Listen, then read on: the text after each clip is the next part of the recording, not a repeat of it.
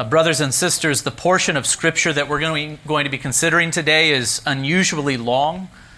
I've decided to cover Genesis chapters 43 through 45 all in one sermon. Uh, the reason that I've decided to do this is because these chapters form a unit in the Genesis narrative that I thought would be very difficult to divide up into smaller pieces. I suppose it would be possible to divide, to divide these three chapters into three sermons, but truly they belong together. Uh, Genesis chapter 42 told us of the first journey that Joseph's brothers, minus Benjamin, took down into Egypt and then back home again. That's what Genesis 42 was about. And Genesis chapters 43 through 45 tell us of the brothers' second journey. This time they have Benjamin with them down into Egypt and back home again. And so, though it is long, I would like to read this narrative in its entirety. I will read rather quickly. After that, I will make three relatively brief observations about this text. And so, brothers and sisters, hear now the inspired, inerrant, and authoritative word of the Lord. Genesis chapter 43, verse 1. Now the famine was severe in the land. And when they had eaten the grain that they had brought from Egypt, their father said to them, Go again, buy us a little food. But Judah said to him, The man solemnly warned us, saying, You shall not see my face unless your brother is with you. If you will send our brother with us, we will go down and buy you food. But if you will not send him, we will not go down. For the man said to us, You shall not see my face unless your brother is with you. Israel, the other name for Jacob, said, why did you treat me so badly as to tell the man that you had another brother? They replied, The man questioned us carefully about ourselves and our kindred, saying, Is your father still alive? Do you have another brother? What we told him was in answer to these questions. Could we in any way know that he would say, Bring your brother down? And Judah said to Israel his father, Send the boy with me and we will arise and go, that we may live and not die, both we and you, and also our little ones. I will be a pledge of his safety. From my hand you shall require him. If I do not bring him back to you and set him before you, then let me bear the blame forever. If we had not delayed, we would now have returned twice. Then their father Israel said to them, If it must be so, then do this. Take some of the choice fruits of the land in your bags and carry presents down to the man a little balm and a little honey, gum, myrrh, pistachio nuts, and almonds. Take double the money with you. Carry back with you the money that was returned in the mouth of your sacks. Perhaps it was an oversight. Take also your brother, and arise, go to the man. May God Almighty grant you mercy before the man, and may he send you back with your other brother and Benjamin. And as for me, if I am bereaved of my children, I am bereaved. So the man took this present, and they took double the money with them. And Benjamin, they arose and went down to Egypt and stood before Joseph. When Joseph saw Benjamin with them, he said to the steward of his house, Bring the men into the house, and slaughter an animal and make ready, for the men are to dine with me at noon. The man did as Joseph told him, and brought the men to Joseph's house. And the men were afraid because they were brought to Joseph's house. And they said, It is because of the money which was replaced in our sacks the first time that we are brought in, so that he might assault us and fall upon us to make us servants and to seize our donkeys. So they went up to the steward of Joseph's house and spoke with him at the door of the house and said, O my lord, we came down the first time to buy food. And when we came to the lodging place, we opened our sacks, and there was each man's money in the mouth of his sack, our money in full weight. So we have brought it again with us, and we have brought other money down with us to buy food. We do not know who put our money in our sacks. He replied, Peace to you. Do not be afraid. Your God and the God of your father has put treasure in your sacks for you. I received your money. Then he brought Simeon out to them and when the man had brought the men into Joseph's house and given them water, and they had washed their feet, and when he had given their donkeys fodder, they prepared the present for Joseph's coming at noon, for they heard that they should eat bread there. When Joseph came home, they brought into the house to him the present that they had with them, and bowed down to him to the ground. And he inquired about their welfare, and said, Is your father well, the old man of whom you spoke? Is he still alive? They said, Your servant, our father, is well. He is alive. And they bowed their heads and prostrated themselves. And he lifted up his eyes and saw his brother Benjamin, his mother's son, and said, Is this your youngest brother of whom you spoke to me? God be gracious to you, my son. Then Joseph hurried out, for his compassion grew warm for his brother, and he sought a place to weep. And he entered his chamber and wept there. Then he washed his face and came out. And controlling himself, he said, Serve the food. They served him by himself, and them by themselves, and the Egyptians who ate with him by themselves, because the Egyptians could not eat with the Hebrews, for that is an abomination to the Egyptians. And they sat before him, the firstborn according to his birthright, and the youngest according to his youth. And the men looked at each other in amazement. Portions were taken to them from Joseph's table, but Benjamin's portion was five times as much as any of theirs. And they drank and were merry with him. Then he commanded the steward of his house Fill the man's sacks with food, as much as they can carry, and put each man's money in the mouth of his sack, and put my cup, the silver cup, in the mouth of the sack of the youngest with his money for the grain. And he did as Joseph told him. As soon as the morning was light, the men were sent away with their donkeys. They had gone only a short distance from the city. Now Joseph said to his steward, Up, follow after the men, and when you overtake them, say to them, Why have you repaid evil for good? Is it not from this that my Lord drinks, and by this that he practices divination? You have done evil in doing this. When he overtook them, he spoke to them these words. They said to him, why does my Lord speak such words as these? Far be it from your servants to do such a thing. Behold, the money that we found in the mouths of our sacks we brought back to you from the land of Canaan. How then could we steal silver or gold from your Lord's house? Whichever of your servants is found with it shall die, and we also will be my Lord's servants. He said, Let it be as you say. He who is found with it shall be my servant, and the rest of you shall be innocent. Then each man quickly lowered his sack to the ground, and each man opened his sack. And he searched, beginning with the elders, eldest and ending with the youngest. And the cup was found in Benjamin's sack. Then they tore their clothes, and every man loaded his donkey, and they returned to the city. When Judah and his brothers came to Joseph's house, he was still there. They fell before him to the ground. Joseph said to them, What deed is this that you have done? Do you not know that a man like me can indeed practice divination? And Judah said, What shall we say to my Lord? What shall we speak? Or how can we clear ourselves? God has found out the guilt of your servants. Behold, we are my Lord's servants, both we and he also, in whose hand the cup has been found. But he said, Far be it from me that I should do so. Only the man in whose hand the cup was found shall be my servant. But as for you, go up in peace to your father. Then Judah went up to him and said, O my Lord, please let your servant speak a word in my Lord's ears, and let not your anger burn against your servant, for you are like Pharaoh himself. My Lord asked his servant, saying, Have you a father or a brother? And we said to my Lord, We have a father, an old man, and a young brother, the child of his old age. His brother is dead, and he alone is left of his mother's children, and his father loves him. Then you said to your servants, Bring him down to me, that I may set my eyes on him. We said to my Lord, The boy cannot leave his father, for if he should leave his father, his father would die. And then you said to your servants, Unless your younger brother comes down with you, you shall not see my face again. When we went back to your servant, my father, we told him the words of my Lord. And when our father said, Go again, buy us a little food, we said, We cannot go down. If our youngest brother goes with us, then we will go down for we cannot see the man's face unless our youngest brother is with us. Then your servant, my father, said to us, You know that my wife bore me two sons. One left me, and I said, Surely he has been torn to pieces, and I have never seen him since. If you take this one also from me, and harm happens to him, you will bring my gray hairs to, in evil to Sheol.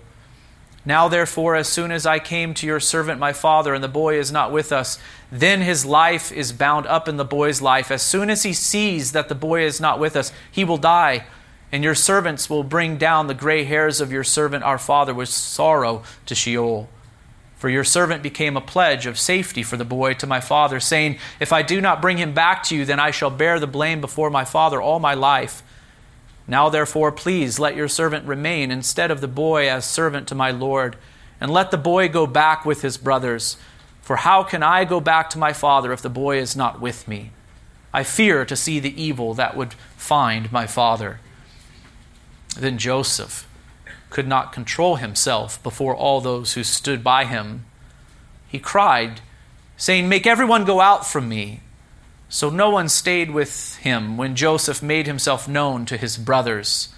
And he wept aloud so that the Egyptians heard it, and the household of Pharaoh heard it. And Joseph said to his brothers, I am Joseph. Is my father still alive? But his brothers could not answer him, for they were dismayed at his presence. So Joseph said to his brothers, Come near to me, please. And they came near. And he said, I am your brother Joseph, whom you sold into Egypt. And now do not be distressed or angry with yourselves because you sold me here, for God sent me before you to preserve life. For the famine has been in the land these two years, and there are five years in which there will be neither plowing nor harvest. And God sent me before you to preserve for you a remnant on earth and to keep alive for you many survivors. So it was not you who sent me here, but God. He has made me as a father to Pharaoh, and lord of all his house, and ruler over all the land of Egypt. Hurry and go up to my father and say to him, Thus your son Joseph, God has made me lord of all Egypt. Come down to me, do not tarry. You shall dwell in the land of Goshen, and you shall be near me you and your children and your children's children and your flocks, your herds, and all that you have. There I will provide for you, for there are yet five years of famine to come, so that you and your households and all that you have do not come to poverty. And now your eyes see, and the eyes of my brother Benjamin see, that this is my mouth that speaks to you. You must tell my father of all my honor in Egypt and of all that you have seen. Hurry and bring my father down here. Then he fell upon his brother Benjamin's neck and wept, and Benjamin wept upon his neck. And he kissed all his brothers and wept upon them. After that, his brothers talked with him. When the report was heard in Pharaoh's house, Joseph's brothers have come, it pleased Pharaoh and his servants. And Pharaoh said to Joseph, Say to your brothers, Do this, load your beasts and go back to the land of Canaan, and take your father and your households, and come to me, and I will give you the best of the land of Egypt and you shall eat the fat of the land. And you, Joseph, are commanded to say, Do this, take wagons from the land of Egypt for your little ones and for your wives, and bring your father and come. Have no concern for your goods, for the best of all the land of Egypt is yours. The sons of Israel did so. And Joseph gave them wagons according to the command of Pharaoh, and gave them provisions for the journey. To each and all of them he gave a change of clothes. But to Benjamin he gave 300 shekels of silver and five changes of clothes. To his father he sent as follows ten donkeys loaded with the good things of Egypt, and ten female donkeys loaded with grain, bread, and provision for his father on the journey. Then he sent his brothers away, and as they departed, he said to them, Do not quarrel on the way. So they went up out of Egypt and came to the land of Canaan to their father Jacob. And they told him, Joseph is still alive and he is ruler, ruler over the land of Egypt. And his heart became numb, for he did not believe them. But when they told him all the words of Joseph which he had said to them, and when he saw the wagons that Joseph had sent to carry him, the spirit of their father Jacob revived. And Israel said, It is enough. Joseph, my son, is still alive. I will go and see him before I die. So far, the reading of God's most holy word. May the Lord bless the preaching of it this morning. I want for you to notice three things about this narrative that we have just read. One, notice that Joseph continued to test his brothers even after they returned to Egypt with Benjamin. Two, notice that jo- Judah put himself forward as a substitute for Benjamin, a life for a life. And three, notice that it was God who sent Joseph down into Egypt to provide salvation for his people and through them the world. First of all, in this narrative, we see that Joseph continued to test his brothers even after they returned to Egypt with Benjamin. When they returned with Benjamin, they showed themselves to be honest men. Remember, that is what they claimed to be when they stood before Joseph the first time. Uh, they said, among other things, We are honest men. We have never been spies. Genesis 42 31. And it was this claim that Joseph doubted, given what he knew about their past. He doubted that they were in fact honest and upright men. And so he put their uprightness to the test, saying, By this I shall know that you are honest men. Leave one of your brothers with me, and take grain for the famine of your households, and go your way. Bring your youngest brother to me. Then I shall know that you are not spies, but honest men, and I will deliver your brother to you, and you shall trade in the land.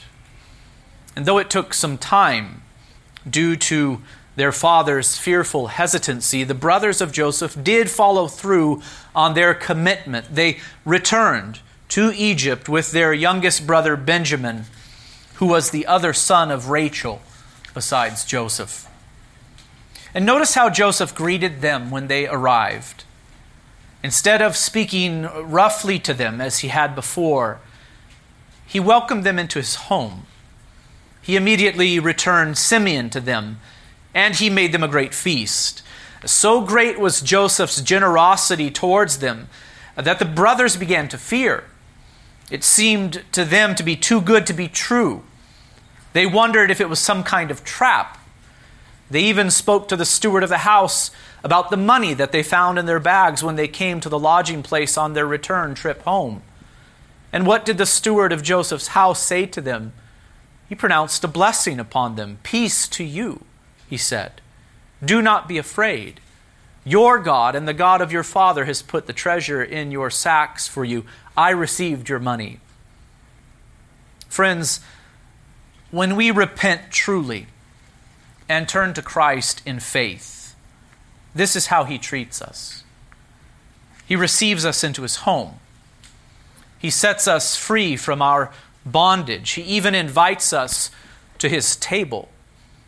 This is true for all who turn from their sin and believe upon Christ, no matter how vile their sins have been in the past.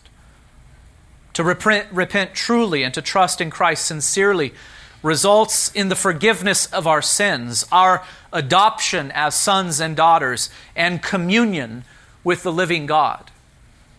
So marvelous is this grace that God has bestowed on sinners that sometimes we find it hard to believe. Sometimes we think, how could it be that God would treat a sinner such as me with such kindness?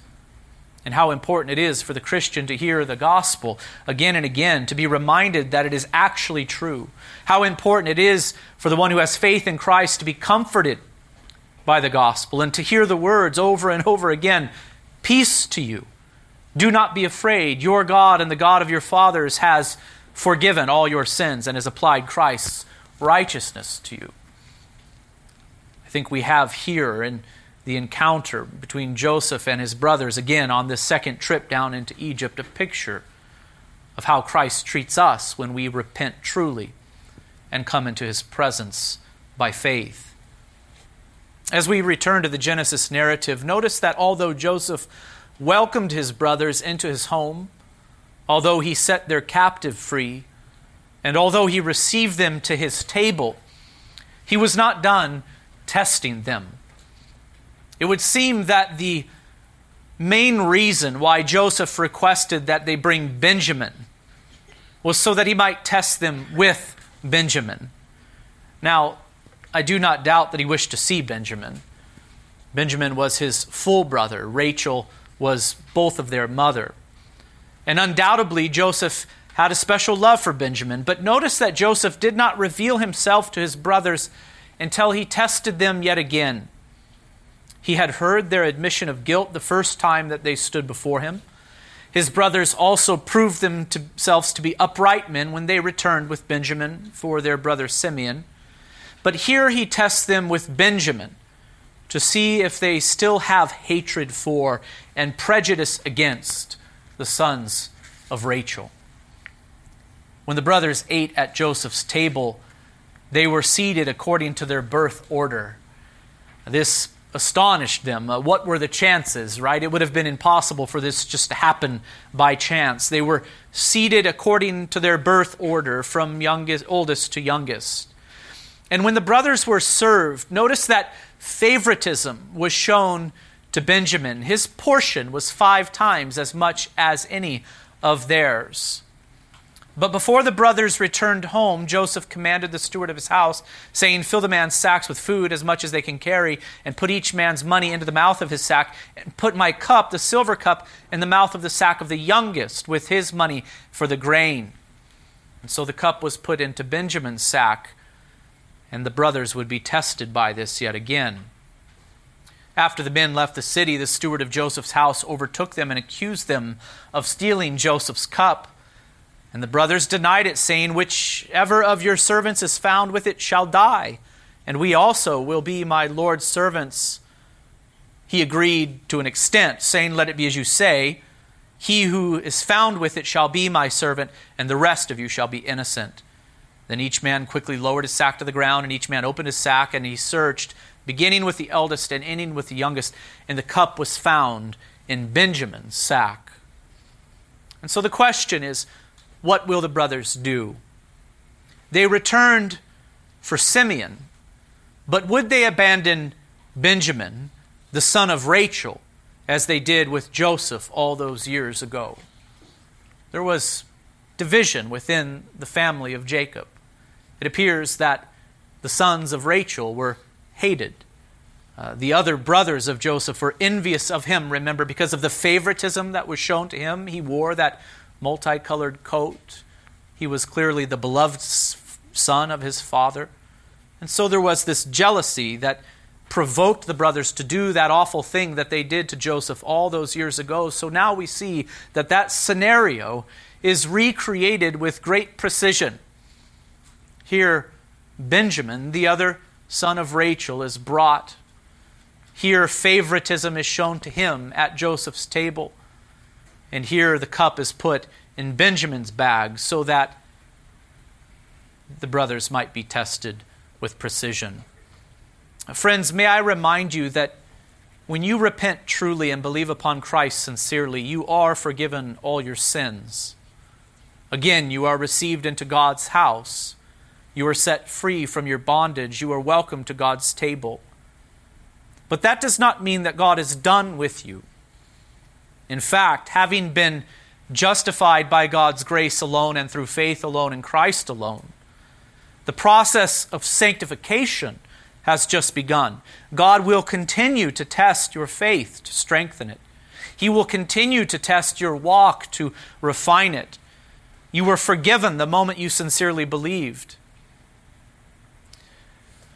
But notice that by most likely your faith, excuse me, was, was small at the start. In sanctification, God works in you to bring about greater faith, bigger faith. And though you were forgiven the moment you truly turned from your sins into Christ, your repentance was not finished in that moment. Corruption remains in you and in me and must be put daily to death. And having been received into God's house and at God's table, this does not mean that the testing and the refinement that comes as a result of it will, will then end. But to the contrary, what we see is that it has just begun. The Lord continues to test us and to refine us. Joseph tested his brothers again, didn't he?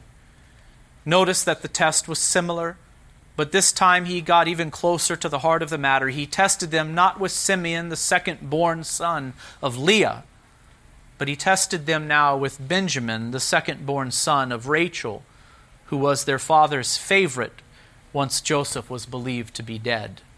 And so the testing continued. Secondly, notice in this narrative that we have considered that Judah put himself forward as a substitute for Benjamin, a life for a life. I think this is very significant to notice.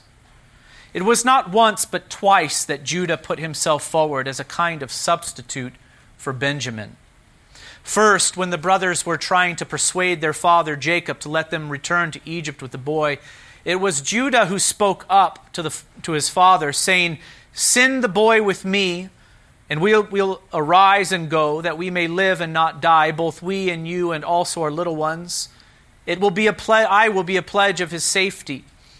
From my hand you shall require him. If I do not bring him back to you and set him before you, then let me bear the blame forever. And then Judah put himself forward again when it really counted. After Joseph's cup was found in Benjamin's bag, and as the steward of the house prepared to take Benjamin into custody while sending the others on their way, it was Judah who pled with the man. He explained how heartbroken his father would be to lose his beloved son. He explained how heartbroken his father was in those years past when he lost his beloved son Joseph. He pled with the man and he said these words Now therefore, please let your servant, that is, let me remain instead of the boy as a servant to my Lord, and let the boy go back with his brothers. For how can I go back to my father if the boy is not with me? I fear to see the evil that would find my father. And so twice Judah puts himself forward, once before his father, saying, I will be a pledge for his safe return. But then, when it really counted, he said, No, let me stay and let me be confined. How could I possibly break my father's heart like this again? It should be remembered that Judah has not been portrayed as a good guy in the Genesis narrative up to this point. The last we heard of Judah was in Genesis chapter 38 in that scandalous story where he lay with his daughter in law Tamar, thinking she was a prostitute, and then in an act of great hypocrisy consented to her death when she was found to be with child. She was spared only because she proved his guilt with his staff and his cloak. Do you remember that story? It's the last we heard of Judah. And before that, and more significant to this story, it was actually Judah who suggested that Joseph be not killed, but sold into slavery. It was Judah who made that suggestion out of all the brothers. Remember that at first they threw him into the pit, but Judah said to his brothers, What profit is it if we kill our brother and conceal his blood? Come, let us sell him to the Ishmaelites, and let not our hand be upon him, for he is our brother, our own flesh. And his brothers listened to him. So Joseph was in Egypt in bondage there primarily because of Judah's, uh, Judah's actions. He wanted to make a profit off of his brother, sold him into slavery. And here in this narrative, notice that it is Judah who takes center stage once again. He is mentioned over and over again in this narrative that we have considered. But here he seems to be a changed man as he offers himself up as a substitute for Benjamin, being concerned not about his own prosperity now, but for the well being of the boy and even for the well being of his father. There were indications that Judah had changed when he spoke to Jacob, saying, Send the boy with me, and I will be a pledge of his safety, etc. But as you know, talk is cheap, isn't it? It's here that he proves himself to be changed when he begs to be taken into custody instead of Benjamin out of a true concern for his brother and his father. Brothers and sisters, we should not forget that Jesus the Christ is called the lion of the tribe of Judah. Jesus descended from Abraham and from Isaac. He descended from Jacob, but even more specifically, he descended from Judah. There was something prophetic, therefore, about the actions of Judah though he knew it not. When he offered himself up as a substitute for Benjamin, he put on display what the Christ would do, who would descend from him in the fullness of time. Jesus the Christ went further and did exceedingly more than what Judah did. Judah offered himself as a substitute for Benjamin, his father's beloved son. Jesus offered himself up for all whom God the Father determined to set his love on. Judah offered to be taken captive in the place of Benjamin, but Jesus the Christ offered himself up in the place of sinners. He bore their sins and shielded them from the eternal wrath of God. Judah was not required to follow through on his offer, but was in fact set free. Jesus the Christ was delivered up to die in the place of sinners. He died on the cross, and in so doing, Christ redeemed us from the curse of the law by becoming a curse for us. For it is written, Cursed is everyone who is hanged on a tree. That is Galatians 3:13. When Judah offered himself up as a substitute, he unknowingly functioned as a type of the Christ who would descend from him. Jesus the Christ is infinitely greater. He accomplished infinitely more, but Judah was a type nonetheless. For the Christ who would come from the tribe of Judah would live and die and rise again as a substitute. He lived for others, obeying the law of God on their behalf. He suffered and died for others. He himself bore our sins in his body on the tree that we might die to sin and live to righteousness. By his wounds you have been healed, 1 Peter 2 24. And he rose again for others. In fact, Christ has been raised from the dead, Paul says, the firstfruits of those who have fallen asleep. 1 Corinthians 15 20. And so I must ask you, friends, are you in Christ? Have you believed upon him for the forgiveness of your sins? Have you, by faith, had his righteousness imputed to you? Have you by faith been washed by his shed blood? Do you by faith have hope in the resurrection of the dead? For as Paul says, if we have been united with him in a death like his, we shall certainly be united with him in a resurrection like his. Romans 6 5. It is important that we notice that Judah put himself forward as a substitute for Benjamin, a life for a life not only is it important to this narrative that we are considering today, but to the story of our salvation in Christ Jesus, which will flow from it. Thirdly and lastly, let us see that it was God who sent Joseph down into Egypt to provide salvation for his people and through them the whole world. When Joseph finally revealed himself to his brothers, I want for you to listen to what he said. It's a very moving scene there. After seeing true and sincere repentance of the deepest sort, after hearing Judah plead for Benjamin's life, after hearing Judah express concern for his father, clearly a concern that he did not have before, he finally broke down, sent all of the Egyptians out, and in a great show of emotion revealed himself uh, to his brothers. But listen to what he said to them. Verse 1 of chapter 45 again. Then Joseph could not control himself before all those who stood by him. He cried, Make everyone go out from me, speaking to the Egyptians. No one stayed with him when Joseph made himself known to his brothers. And he wept aloud so that the Egyptians heard it from the other room, I guess. And the household of Pharaoh heard of it. And Joseph said to his brothers, I am Joseph. Is my father still alive? His brothers could not answer him, for they were dismayed at his presence. They stood there speechless. So Joseph said to his brothers, Come near to me, please. And they came near. And he said, I am your brother Joseph, whom you sold in Egypt.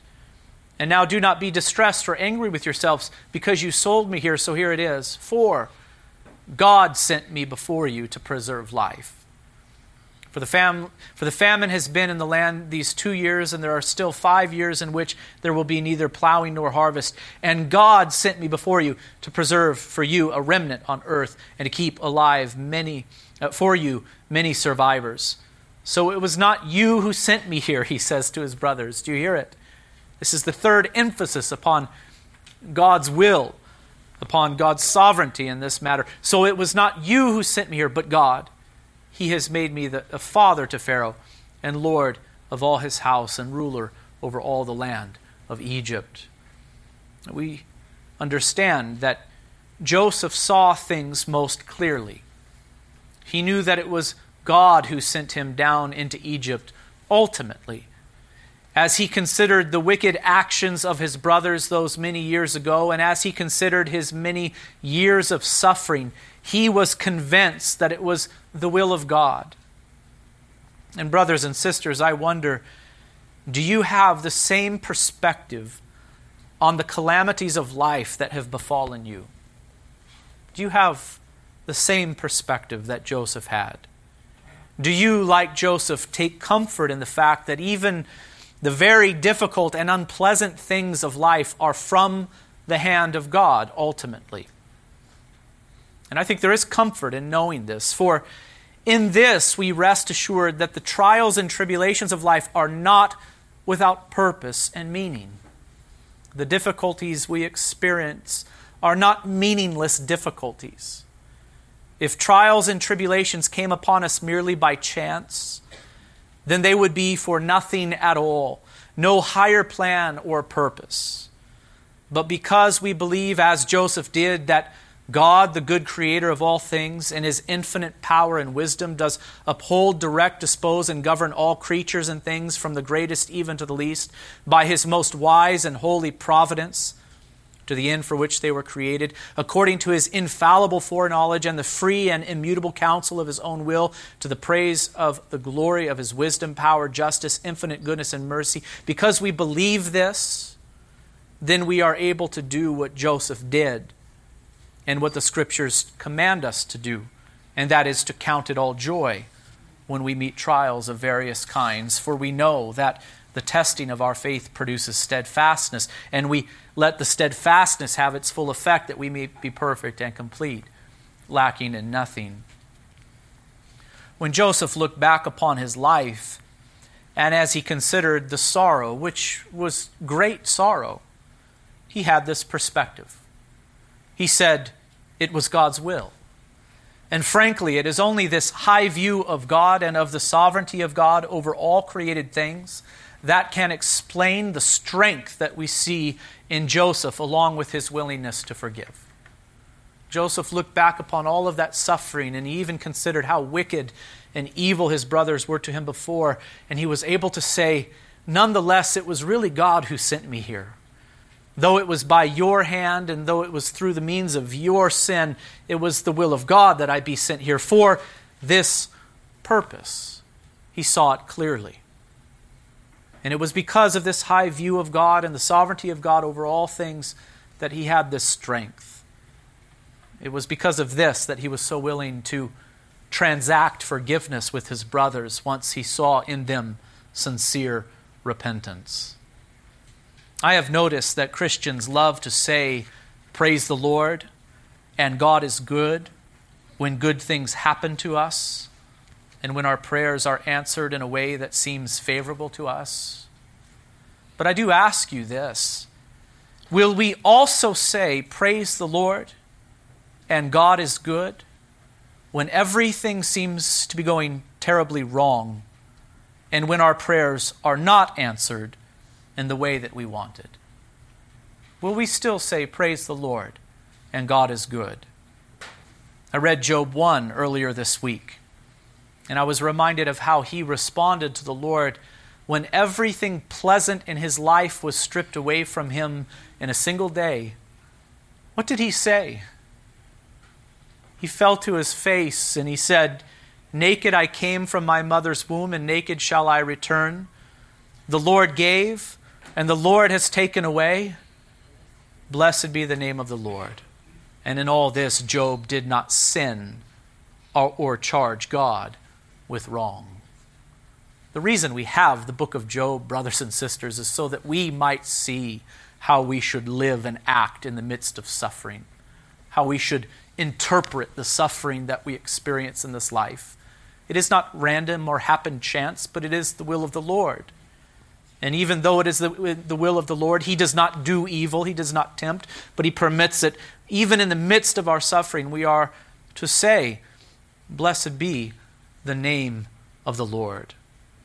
Joseph made it plain to his brothers that he was able to forgive them because he knew it was God's will. And Joseph was also able to see what it was that the Lord was up to. God sent me before you to preserve life, he said. And a little later, he said, God sent me before you to preserve for you a remnant on earth and to keep alive for you many survivors. Joseph was able to clearly see God's purpose in the suffering. And what was God's purpose for him? One, to preserve life in general, and two, to preserve a remnant on earth of the Hebrew people in particular. Israel would be preserved in Egypt, as you know, and this was accomplished through Joseph and his suffering. And it was through their preservation in Israel that the na- in Egypt that the nation of Israel would come, and ultimately from them the Christ, who would die as the Savior of the world. Brothers and sisters, uh, God sent Joseph into Egypt to save ethnic Israel from the famine. That was his will. And notice this God sent Jesus into the world to save spiritual Israel from their sins and to reconcile them to God. Both salvations, the physical salvation of physical Israel and the spiritual salvation of spiritual Israel, were accomplished through a suffering servant. First Joseph, and then Jesus. Speaking of God and his Christ, the writer to the Hebrews says, For it was fitting that he, for whom and by whom all things exist, in bringing many sons to glory, should make the founder of their salvation perfect through suffering. For he who sanctifies and those who are sanctified all have one source, and this is why he is not ashamed to call them brothers. Christ, Christ, the one who brings many sons to glory. Christ, who is the founder of our salvation, was made perfect through what? Through suffering. He is our suffering servant. And this is why he is not ashamed to call them brothers, we are told.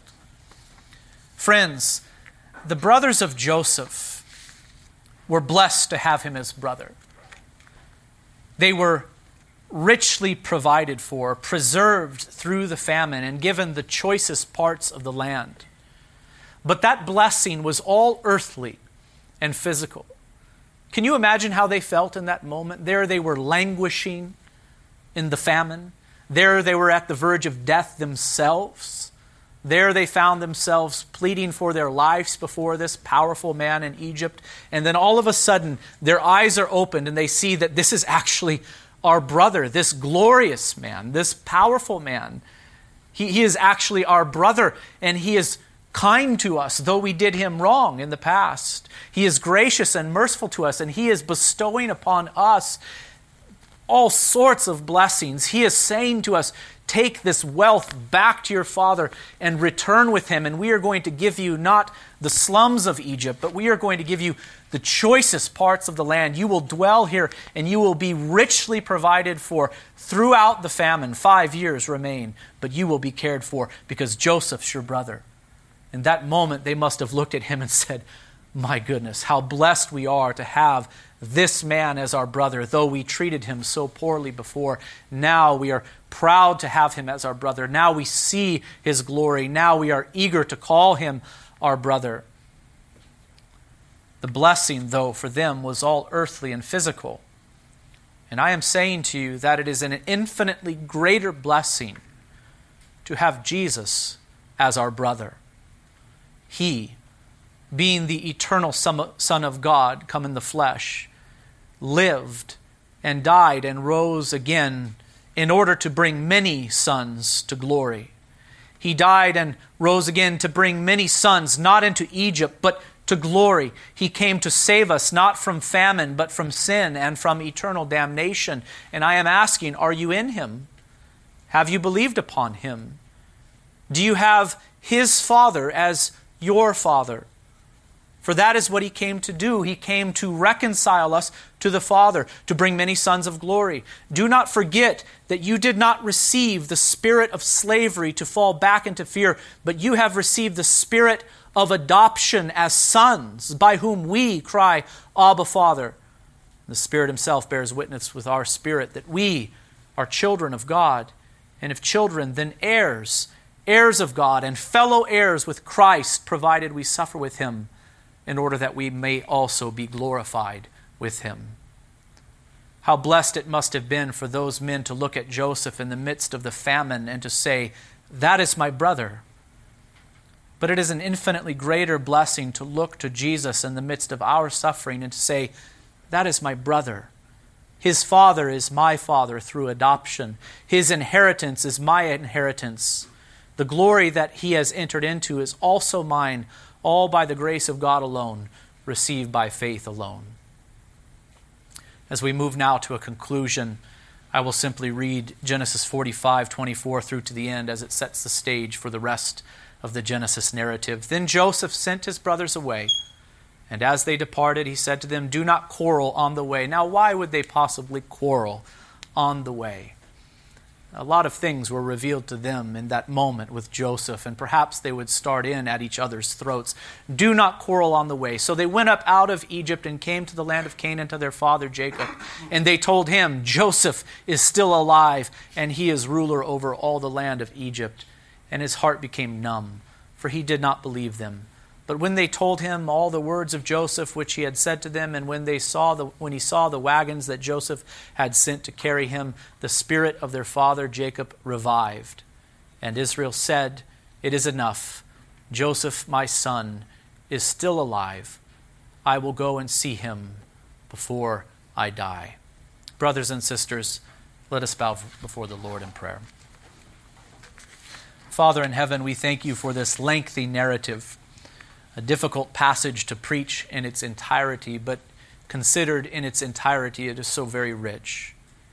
We thank you for uh, this story. We thank you for the way that it does show forth Christ and the great work that he has accomplished for us. We are grateful, Lord, that you have provided for us a substitute, the lion of the tribe of Judah, Christ Jesus our Lord, who bore our sins who bore your wrath in our place and who has given us his righteousness if we have faith in him. Uh, we thank you, Father God, also uh, that you have uh, provided for us uh, the promise that you will not leave us as we are, but will sanctify, sanctify us always until you return. We look to Jesus. We are proud to call him our brother, for he took on human flesh uh, to die in our place we thank you for the tremendous inheritance that we have in Him. Father, help us to always remember how rich we are in Christ, to cling to Him, and to always give you thanks, even in the midst of the difficulties of life. It's in the name of Jesus we pray, and all of God's people say, Amen.